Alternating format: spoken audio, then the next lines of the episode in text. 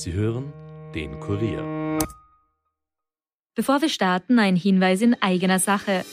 Ihr wollt immer informiert sein über das wichtigste Thema von heute, ob Corona, die aktuelle politische Lage, verrückte Diktaturen oder den Klimawandel.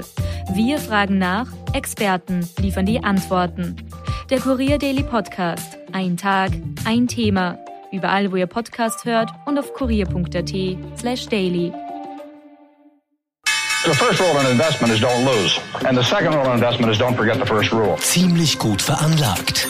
Der Finanzpodcast von Kurier und Krone Hit. Liebe Hörerinnen, lieber Hörer, herzlich willkommen zur mittlerweile fünfundzwanzigsten Folge von Ziemlich gut veranlagt. Robert, wo sind die Konfetti? Na gut, angesichts der Börse heute keine Konfetti.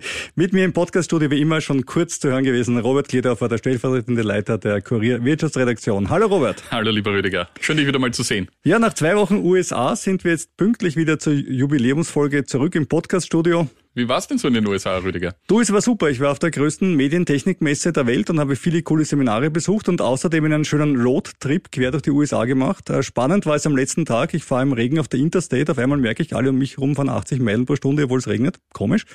Das sind so hundertvierzig Kilometer pro Stunde und nur siebzig Meilen erlaubt waren. Dann schaue ich auf mein Handy und sehe in dicker roter Schrift der Tornado Alert, go to your shelter oh. room now.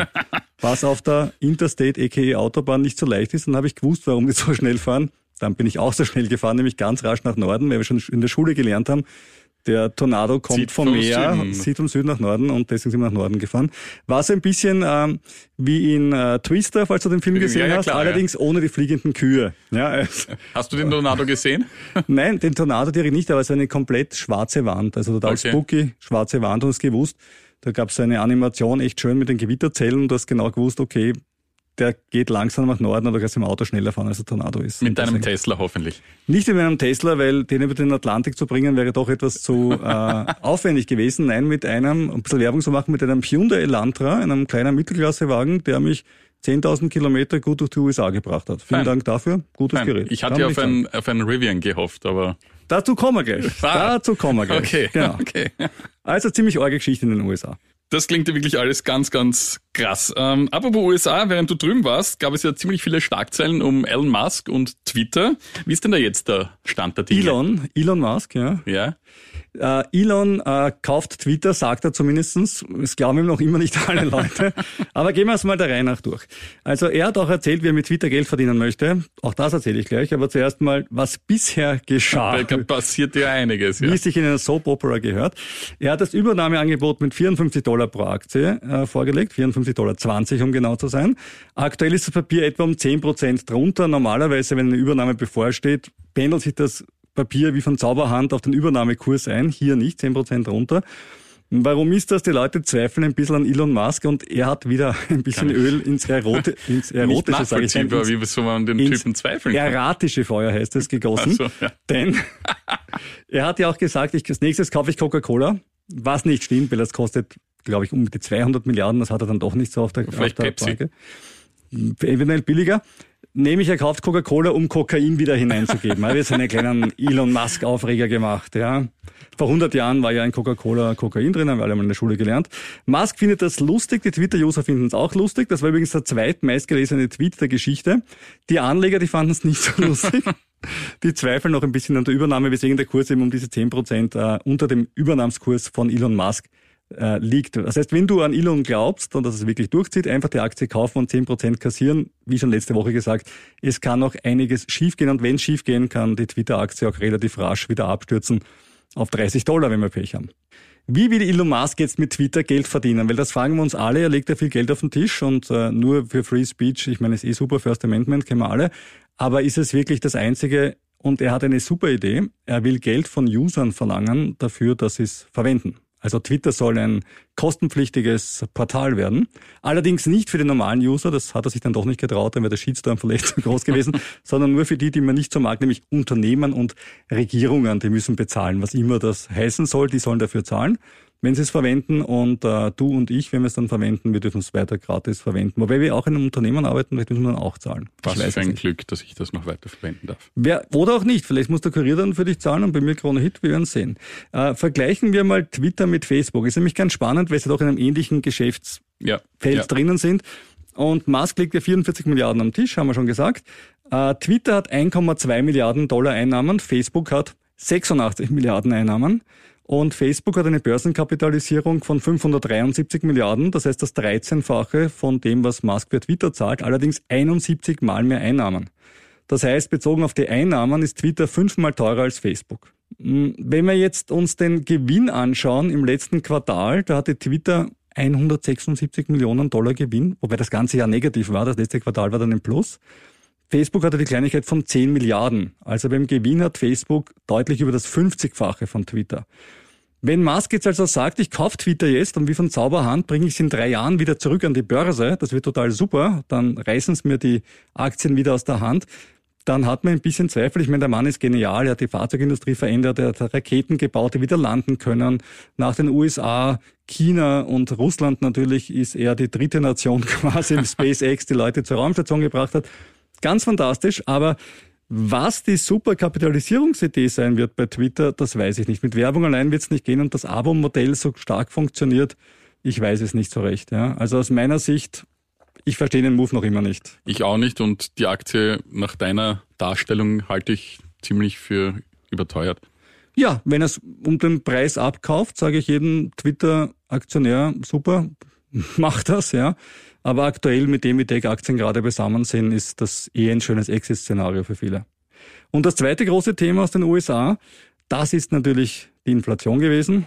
Und da hast du, Robert, mit Argusaugen gerade vor den internationalen Fernsehbildschirmen verfolgt, was in Amerika passiert ist. Ja, zweites großes Thema, ähnlich wie bei uns, ist die hohe Inflation in den U S A. Sie ist mit acht Komma fünf Prozent so hoch wie zuletzt neunzehnhundertzweiundachtzig. Und ich kann es nicht ersparen, auch hier wieder ein Musiktipp. Wir sind ein Musiksender. Uh, Tainted Love, Soft Cell. Ja, kennt jeder. Da? Dieses Tainted. Mal erspare ich euch, das mir kann man nicht, das kann man nicht so gut singen. Nein, kann man nicht gut. Ja. Jedenfalls schreitet jetzt die U S-Notenbank Fed zur Tat und erhöht den Leitzins auf die Spanne von null Komma fünfundsiebzig bis ein Prozent. Gleich null Komma fünf Prozentpunkte mehr, einen so deutlichen Schritt gab es zuletzt im Jahr zweitausend. Zudem hat die Fed den Abbau ihres in der Krise stark angestiegenen Wertpapierbestandes beschlossen. Das alles wird den U S-Dollar bestärken, hat man in den letzten Wochen schon gesehen, hat aber auch in den vergangenen Wochen die U S-Aktien, vor allem die Tech-Aktien, sehr belastet. Ja, wenn du Aktien ansprichst, wir haben eh schon gesagt, deswegen keine Konfetti heute, trotz des Jubiläums. Standard and Poor's fünfhundert, schlechtesten ersten vier Monate seit neunzehnhundertzweiunddreißig. Jetzt frage mich bitte nicht, was da der Nummer eins Hit war. Minus, minus dreizehn Komma zwei Prozent und der Nasdaq auch schon um minus einundzwanzig Prozent. Wieder ein Minus, sah ja zwischendurch gar nicht so schlecht aus, so äh, Mitte, Ende März war es wieder ein bisschen besser. Aber jetzt wieder unten. Aber ich habe trotzdem mich nicht abschrecken lassen und habe eine Tech-Aktie dabei, der ich Potenzial zutraue. Lass hören. Ja, es ging vielleicht komisch und auch irgendwie kontraintuitiv, jetzt in Tech-Stocks zu gehen. Die werden ja runtergeprügelt. Also warum soll man sie gerade jetzt kaufen? Gibt ja auch Chartanalytiker, die sagen, der Nasdaq wird nochmals um über zwanzig Prozent fallen und sich erst bei knapp über zehntausend Punkten stabilisieren. Jetzt ist er so um die dreizehntausend Punkte. Ich weiß es nicht. Ich kann nicht in die Zukunft schauen. Ich weiß nur, dass Tech-Aktien jetzt günstiger sind als vorher und ich weiß auch, dass ich in Wirklichkeit keine Ahnung habe, wie die Märkte weitergehen. Daher bin ich auf eine sehr vorsichtige Einkaufstour gegangen und habe mit einem ganz kleinen Betrag in eine für mich neue Tech-Aktie investiert, namens Adyen. Das ist ein stark wachsendes Payment-Unternehmen. Sie schreiben immerhin schwarze Zahlen. Das ist wichtig, wenn die Zinsen steigen. Sie können sich aus dem inneren Cashflow finanzieren und sind derzeit mit dem dreißigfachen ihres Cashflows für eine Tech-Aktie, die stark wächst, einigermaßen günstig bewertet. Und ich plane jetzt langsam immer wieder so zitzelweise sozusagen zuzukaufen, ähnlich wie es bei Upstart auch gemacht habe. Und ich versuche immer auf Unternehmen zu setzen, die einen positiven internen Cashflow haben. Das ist das, was ich probiere. Aber ich bin jetzt keiner, der sagt, nie wieder Tech-Aktien, nur weil sie runtergegangen sind. Apropos Tech-Aktien, wie steht es eigentlich um unsere Maskottchen-Aktien Rivian? Kennst du die Melodie von Psycho in der Duschszene? ja, ja, ja, das, ja, das müssen wir jetzt einspielen. Ja. Oh Gott. Ah, grausam, brutal und schlimm.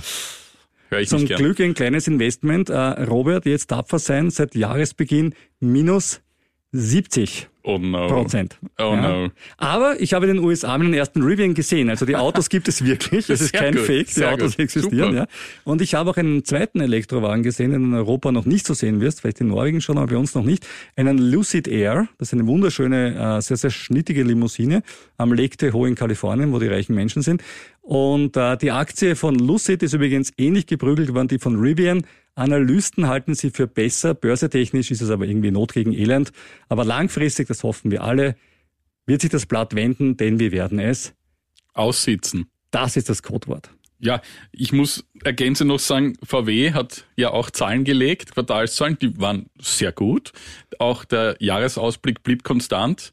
Aber die Aktie ist seit Jahresbeginn schon achtzehn Prozent im Minus, schmerzt mich auch. Gekauft bei hundertachtzig, jetzt bei hundertfünfzig. Was sind achtzehn Prozent in Zeiten wie diesen? Das ja, ist ja gar nichts. Aber, aber man sieht auch V W, eine wirklich konstante in der Automobilindustrie, wird auch hinuntergeprügelt. Und ja, es sind alle runtergeprügelt worden. Das ist, das ist das Thema. Aber wenn wir fundamental glauben, und das ist der Grund, warum ich V W gekauft habe, ist, dass ich es gut finde, wie sie nach einem langen Face-of-Denial den Schalter umgelegt haben, dass sie jetzt schon mit dem zweiten Elektromobilitätsbaukasten anrücken, der in ein paar Jahren rauskommt, dass sie dann in Akkugrößen reinkommen werden, die deutlich höhere Reichweiten äh, garantieren werden und auch schon jetzt eigentlich äh, mit ihren Modellen über die gesamte Konzernpalette von Skoda, Seat, Volkswagen, Audi et cetera auch schon gute Verkaufszahlen haben. Und auch die Kundenzufriedenheit ist nicht so schlecht. Also ich glaube, die kriegen das schon hin und das dauert halt ein wenig. Ja, ja, leider, apropos ein wenig dauern, der Krieg in der Ukraine hält auch schon relativ lange jetzt an, mehr als zwei Monate. Das ist natürlich auch an den Finanzmärkten weiterhin ein Thema. Diese Woche möchte ich ein Finanzthema herausgreifen, das eigentlich sehr interessant ist auf den ersten Blick. Den russischen Rubel nämlich. Dieser stürzte ja zu Beginn der Invasion gnadenlos ab, wir können uns erinnern. Doch jetzt liegt er sogar vor dem Vorkriegsniveau. Allerdings müssen wir dazu sagen, um einen Preis. So ist es. Der Preis ist nämlich sozusagen hausgemacht. Man muss natürlich bedenken, dass hier die Russen wahrscheinlich, es gibt jetzt noch keine Beweise, wahrscheinlich mit Stützungskäufen eingreifen. Und was hinzukommt, ist natürlich die hohe Verzinsung, die hohen Leitzinsen. Die sind derzeit bei vierzehn Prozent, waren zu Kriegsbeginn sogar bei zwanzig Prozent. Wir spulen gerade zurück im Podcast gedanklich sechs Minuten. Die F E D erhöht den Leitzinssatz um null Komma fünf Prozent. Was bedeutet das für uns alle? Hier reden wir von vierzehn. Und ja, natürlich, wenn Leitzinsen hoch sind, was passiert im Normalfall? Fließt dann Geld ins Land, weil es höher verzinst wird und auf die Art wird eine Währung stabilisiert. Ob jetzt in Russland so viel Geld von außen reinfließt, dass man nachher wieder nicht abziehen kann, das bezweifle ich. Aber zumindest das inländische Geld bleibt eher im Umlauf, also kommt eher in die Banken und wird nicht unter das Kopfpölsterchen gelegt. So ist es. Vom Ausland, vom Ausland kommt gar kein Geld und vom Inland, man kann das Geld ja nicht transferieren in harte Währungen, in Dollar. Das ist ein Limit gesetzt worden seit März. zehntausend Dollar umgerechnet dürfen nur transferiert werden vom Rubel. Ist nicht viel, das gilt jetzt mal für ein halbes Jahr. Ich nehme mal an, das wird verlängert. Auch das ist praktisch, wenn ich einfach den Bürgern verbiete, das Geld zu tauschen und sage, es hat einen hohen Wert. Natürlich. Du kriegst es zwar nicht, also es wäre total günstig mittlerweile, wenn du es kaufen dürftest, du darfst es aber nicht kaufen. Ja. Kann man, kann man spielen, wenn man eine Diktatur ist. Das ist natürlich finanztechnisch sehr, sehr übel, weil es natürlich den freien Kapitalmarkt völlig behindert und, und nicht mehr ermöglicht. Und auch Ausländer können keine Rubelbestände verkaufen. Und das, ja, es gibt auch gar keine Abnehmer. Würdest du dir Rubel jetzt kaufen? Nein, ich wüsste nicht, ob ich zum Mexikoplatz gehe und sage, ich nehme ein Packerl Rubel und äh, lege es mir unter den Kopfpolster. Nein, wozu? Also Eben. ich, ich meine, mit wem rede ich denn da? Du hast ja deine Erfahrungen mit... Mit äh, Mexikoplatz? Das wahrscheinlich auch, das müsstest du mal erzählen, das ist ja auch eine interessante Folge, mit russischen Aktien. Ja. Norilsk Nickel. Nickel, ja, ja ich habe ja. nur eine davon und ja, die ist festgefroren und komme ich auch nicht raus. Ja. Die sitzt fest und die sitzt fest und dick in deinem genau. Portfolio. Und aber apropos Rohstoffe, man muss ja sagen, das, was ein bisschen stabilisierend auch wirkt auf, auf Russland, sind natürlich die hohen Rohstoffpreise. Jetzt muss man dazu sagen, das russische Öl muss mit einem Abschlag von rund dreißig Prozent verkauft werden, das heißt Ural, gegenüber vom Brent, das ist das europäische Öl. Also da ist jetzt nicht so wahnsinnig viel für Putin drinnen, aber der Gaspreis. Der Gaspreis, da kann man natürlich doch durchaus viel lukrieren. Das mit dem Rubelkonto, die Story kennen wir, ja. Man muss auf ein Rubelkonto einzahlen, aber man zahlt Euro in ein Rubelkonto ein. Das wird von der Gazprom Bank in Europa dann transferiert in Rubel. Also alles ein bisschen ein Schmäh. Und dadurch macht Putin weiterhin gute Einnahmen.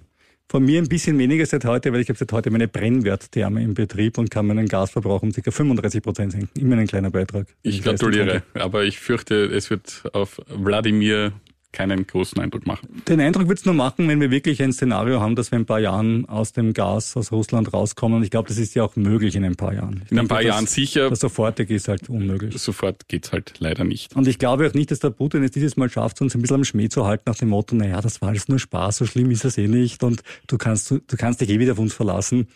Ich glaube, der Zug ist abgefahren. Der ist definitiv abgefahren. Der ist politisch abgefahren, ja. Wichtig in der Ukraine ist das Helfen. Wir wollen dem ukrainischen Volk helfen und du kannst das auf Kronhit Punkt A T tun und dort unsere Aktion gemeinsam für die Ukraine unterstützen. Die Kronhit Community unterstützt die Caritas und jeder Euro ist natürlich wichtig. Auch der Kurier hat eine Spendenaktion, wie bereits öfters erwähnt, ins Leben gerufen, gemeinsam mit dem Roten Kreuz. Nähere Infos dazu im Kurier und auf Kurier Punkt A T. Für alle Spenden sagen wir Danke. Danke. Was gibt's eigentlich Neues von Warren Buffett, Rüdiger? Warren Buffett, wir hören ihn ja immer am Anfang unseres Podcasts mit den einfachen Regeln, äh, kein Geld verlieren und immer dran denken, dass man kein Geld verliert. Ich habe es wieder nicht geschafft. äh, er ist gerade vom Boss von Sebastian Kurz kräftigst beschimpft worden, nämlich von Peter Thiel. Äh, wörtlich, Buffett ist ein, ich zitiere, soziopathischer Großvater. Ich habe mich gedacht, ist Buffett sogar schon Urgroßvater? Ich weiß es nicht. Hm. Mit seinen über neunzig Jahren wäre das jedenfalls schon drin. Und warum sagt das der Peter Thiel? Äh, weil Buffett Kryptos nicht mag und Thiel eben schon. Zweitens, Buffett hat wieder begonnen einzukaufen. Activision Blizzard, der Spielehersteller, mit dem Alter schon Computerspiele kauft, ja, immer ja. muss man anfangen, bekannt für Call of Duty oder World of Warcraft, den will ja Microsoft übernehmen, haben wir schon berichtet. Und da macht er sich ein bisschen leichter worden. Er sagt, äh, Microsoft kauft Activision Blizzard für fünfundneunzig Dollar, jetzt liegen sie bei achtundsiebzig, ich steige da ein, das macht zwanzig Prozent Gewinn. Wir erinnern uns, gerade vorher haben wir das für Elon Musk gesagt, keine gute Idee, das zu machen. Ja, aber Elon Musk und Warren Buffett, das ist ein, glaube ich, ein bisschen ein Unterschied. Erstens das und zweitens Microsoft und Elon Musk ist der Unterschied. Weil Microsoft als Käufer eine gewisse Geschichte hat, dass sie, wenn sie so eine, ein Announcement machen, es auch umsetzen. Auch durchziehen, Na klar ja. kann ihnen noch die Aufsichtsbehörde reinpfuschen, wenn sich andere Spielebetreiber aufregen wegen Xbox, dass da eine Art äh, Oligopol entsteht. Das kann natürlich in den U S A passieren. In den U S A nimmt man das Kartellrecht im Allgemeinen ernster als in Europa.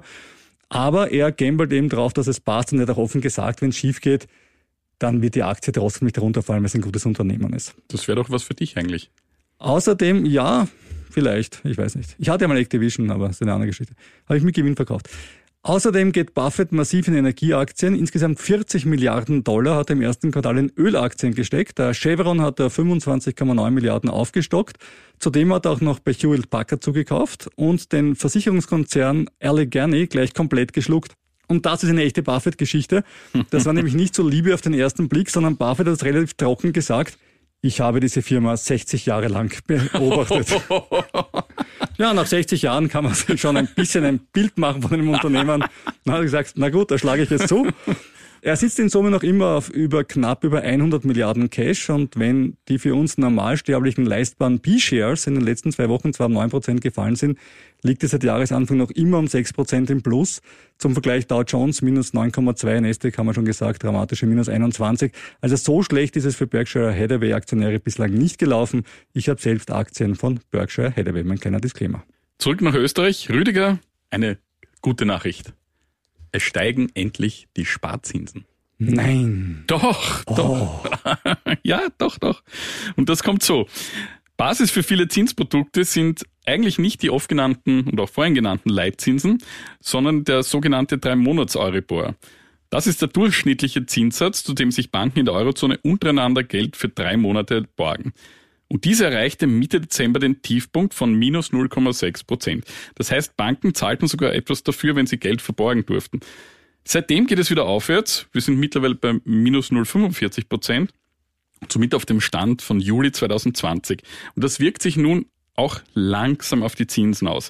So hat die Santander Consumer Bank ihre Zinsen für Einlagen mit einer drei Jahres Bindung um null Komma zwei Prozentpunkte angehoben und bietet nun null Komma sechs statt null Komma vier Prozent per annum. Sie ist gemeinsam mit der Artico Bank hier heimischer Marktführer.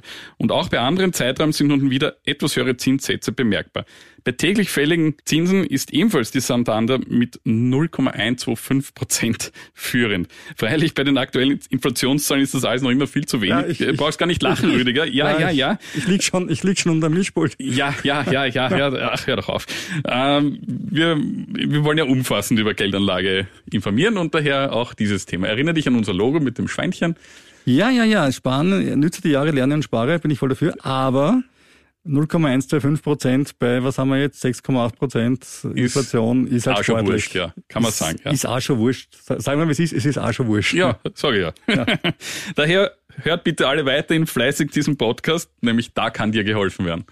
Ja, aber mit einer wichtigen Warnung, auch an dieser Stelle, dass die Erwähnung von Aktien und anderen Anlageinstrumenten in diesem Podcast keine Kaufempfehlung darstellt. Weder für Warren Buffett, ich habe ihm nicht gesagt, dass er Activision Blizzard kaufen soll, gell? noch, noch, noch für den Robert, der selber schuld, wenn er was kauft, und jeder ist für seine eigene Geldanlage persönlich verantwortet. Und wenn du dein eigenes Geld in die Hand nimmst, dann bist du der Hero, wenn du gewinnst, aber darfst dir selber auch nicht so viele Vorwürfe machen, gerade im Moment, wenn es runtergeht. Das ist normal, das gehört dazu. Und sollte auf keinen Fall die Freude am Anlegen langfristig trüben. Denn unter Umständen kann man ja das auch als ein gutes Einstiegsszenario sehen. Das Dumme dran ist, man weiß es immer erst später. Kommen wir zu einer Aktie, die wir bereits schon einmal im Fokus hatten. Die möchte ich jetzt aus aktuellen Gründen erneut hervorheben. Den heimischen Verbundkonzern. Aktuell entzündet sich ja gerade die Debatte um stark steigende Strom- und Gasrechnungen. Der Verbund steht da besonders in der Kritik, weil er ja zu rund neunzig Prozent Strom aus Wasserkraft liefert. Und da gibt es ja keine Preisänderung. Aber Strom hatte bekanntlicherweise kein Marshall und es gibt eben einen Marktpreis und dieser orientiert sich leider immer am teuersten Vehikel und das ist derzeit das Gas. Und Gas ist nicht zuletzt wegen des Krieges in der Ukraine extrem teuer geworden, wie wir jetzt alle mittlerweile wissen. Vor allem, wenn man die aktuellen Stromrechnungen zugeschickt bekommt. Der Verbund jedenfalls hat im Vorjahr achthundertvierundsiebzig Millionen Euro Gewinn gemacht. Heuer sollen jetzt zwei Milliarden werden, also mehr als eine Verdopplung. Die Dividende steigt schon heuer von null Komma fünfundsiebzig auf eins Komma null fünf Euro je Aktie. Die Verbundaktie ist im Kopf bei um die hundert Euro. Ja, ja, das ist zum Rechnen echt nett, das ist eins Komma null fünf Prozent Dividende in etwa. Ja, ja. Ja, und man kann sich ungefähr ausrechnen, wo die Dividende dann nächstes Jahr zu liegen kommen wird. Ne? Bei vorausgesetzt, das ja. Geld kommt zu den Aktionären und wird nicht wohltätig ausgeschüttet. Ja, und da sind wir eigentlich beim Thema. Ich sehe jetzt zwei Möglichkeiten, um als betroffener Stromkunde zumindest ein bisschen daran zu partizipieren. Möglichkeit eins, der Staat, der hält einundfünfzig Prozent der Anteile und weitere dreißig Prozent diverse Landesversorger, verteilt seine Dividenden um. Sprich, er zahlt den Haushalten erneut einen dann noch höheren Energiebonus aus. Man kann darauf setzen, verlassen würde ich mich darauf nicht. Möglichkeit zwei, man wird Aktionär am Verbund. Ich weiß, ich habe bei unserer ersten Besprechung der Aktie eher davon abgeraten, weil ich den Kurs nach einem bereits starken Anstieg ausgereizt gesehen habe. Und dieser Meinung bin ich eigentlich jetzt noch immer, denn seit damals hat es auch keinen weiteren Anstieg mehr gegeben. Seit Jahresbeginn sind es knapp zwei Prozent. Wir haben vorher gehört, es geht überall ziemlich runter. Ja, kann man sagen, zwei Prozent ist auch noch fein. Und die Dividendenrendite von ein Prozent ist mehr als am vorhin besprochenen Sparbuch. Und das K G V ist sportlich mit neununddreißig. Das K G V ist viel zu hoch und somit ist die Aktie für mich nach wie vor... Zumal das Wachstumspotenzial vom Verbund ja primär daran liegt, dass der Strom teurer wird, weil... so in massiv große neue Geschäftsfelder reingehen. Wir tun ihnen Unrecht und ich weiß was nicht, aber... Sie müssen Prinzip, relativ viel auch investieren in neue Energien. Also das schon, ja. Es, aber das aber bringt jetzt nicht sofort das super Wachstum. Ja. Ich wüsste auch nicht, wo sie hin expandieren sollen. Äh, zum Thema Strompreis oder Energiebonus, vielleicht ein Punkt von mir. Ähm, der Strompreis ist eher eine soziale Frage. Also wenn ich die Politik bin und ich überlege mir, wie kann ich den Leuten helfen, könnte ich natürlich empfehlen, kauft Verbundaktien. Ich denke, es wird besser sein, den ärmeren Haushalten unter die Arme zu greifen und zu schauen, dass sie die Strompreise da wuchten. Das ist realistisch und wie gesagt, die Möglichkeit zwei ist natürlich für Leute, die sich auch Aktien leisten können. Ja, plus zwei Prozent ist in Zeiten wie diesen eben doch nicht ganz zu verachten. Der A T X dieses Jahr schon um fünfzehn Komma sechs Prozent runter und da ist der Verbund ja recht wichtig und da kann man sich vorstellen, wie es den anderen im A T X gegangen ist. Nicht überragend haben sich dieses Jahr auch die Kryptos entwickelt. Robert, du bist ja auch ein bisschen in Krypto investiert, oder? Ein bisschen, ja. Gerade zum richtigen Zeitpunkt, aber das Wie kann man immer. Dieses Jahr bei fast allem sagen, genau. Äh, Bitcoin seit Jahresanfang minus zwölf Komma vier Prozent, äh, Ethereum minus vierundzwanzig Prozent. Bei Ethereum will man jetzt die Transaktionen weniger rechenintensiv und damit billiger machen, was ich vorher schon überlegt, aber jetzt ist man quasi auf der Zielgeraden. Proof of Stake statt Proof of Work, der Unterschied vereinfacht. Bei Proof of Stake rechnet nur einer, zum Beispiel wird der Robert Kledauffer zufällig ausgelost und du darfst dann die letzte Transaktion berechnen. Bei Proof of Work rechnen alle und der Beste gewinnt. Und die anderen gehen leer aus und damit braucht man bei den Berechnungen bei Proof of Work halt extrem viel Rechenleistung und damit viel extrem viel Energie. Aktuell erzeugt eine Bitcoin-Transaktion eine Dreivierteltonne C O zwei Und ich habe mir das für dich ausgerechnet in einer Metapher, die du aus deinem täglichen Leben kennst, nämlich da sind umgerechnet dreitausendzweihundert Kilometer mit einem Dieselkleinwagen. Wahnsinn. Also du kaufst dir einmal zum Spaß so eine Pizza um zehn Euro mit Bitcoin, weil es in der Birne fad ist, und dreitausendzweihundert Kilometer. Und jetzt zu unserem Lieblingsreiz- und Magenthema, Besteuerung von Kryptos. Ich kann jetzt ja einen Gewinn in einer Kryptowährung in eine andere Kryptowährung mitnehmen. Das ist das Tauschen zwischen den Kryptos, ist steuerfrei. Und das ist jetzt schon völliger Wahnsinn. Wenn ich jetzt von einer Krypto in die andere wechsle, und ich sage mal, die sind alle so rechenintensiv wie Bitcoin, was nicht ganz stimmt, aber jetzt zur Vereinfachung, dann habe ich, wenn ich meine hundert Euro Gewinn rüberlege von einer Bitcoin in die Super Stablecoin oder was auch immer, dann schon sechstausendvierhundert Kilometer mit dem Golf-Diesel zurückgelegt, weil ich natürlich zweimal eine Transaktion habe. Und ich stelle mir dann noch immer die Frage, warum Leonore Gewessler im Ministerrat als Grüne dazu gestimmt hat, weil was da an C O zwei produziert ist, ist ja auch nicht zu verachten. Das ist mir eigentlich völlig unverständlich, vielleicht damit zu erklären, dass die Grünen selbst gerne in Kryptos investieren. Ja, aber nur weil etwas cool ist, kann es auch der Umwelt schaden. Es ist nicht nur der Flugverkehr, auch, ja, es gibt auch andere Dinge, die man sich mal überlegen muss. Und es könnte also sein, dass es für Ethereum langfristig ein Vorteil ist, weil es einerseits ökologischer ist, aber andererseits natürlich auch billiger ist. Jetzt muss man sagen, Energiekosten bei Kryptos sind halt wunderschön global verschiebbar und werden immer dorthin verschoben, wo sie am billigsten sind. No, na. Das sind Länder mit vielen ganz tollen Braunkohlekraftwerken und anderen Dingen, die unserer Atmosphäre nicht gut tun. Da wird dann in Indien halt dann ein bisschen mehr geschürft, weil es so lustig ist. Aber vielleicht führt es dazu, dass weltweit Energiekosten höher werden und dadurch auch die Kryptos gezwungen werden, energieeffizienter zu werden und damit auch eine bessere Ökobilanz aufweisen. Wäre doch eine schöne Sache. Wäre, wäre sehr nett. Ja, das war's dann wieder mal. Wer uns schreiben möchte, darüber würden wir uns sehr freuen, dann bitte an ziemlich gut veranlagt at kurier punkt at. Und man kann Podcasts auch abonnieren, habe ich gehört. Und man kann es auch bewerten. Bei Spotify kann man Sterne geben. Und Kommentare kann man auch bei manchen Plattformen schreiben. Wir freuen uns über alles positive Feedback. Wenn wir es gut machen, schreibt es auf die Plattformen. Wenn wir schlecht machen, schreibt es uns dann ziemlich gut veranlagt at kurier punkt at. Dann sagen wir es hier im Podcast und die anderen Menschen sind nicht so verschreckt. So ist es. Und wir würden uns freuen, wenn ihr uns auch nächste Woche dann zur sechsundzwanzigsten Ausgabe wieder zuhört. Dann sind wir vielleicht reicher, aber sicher weiser.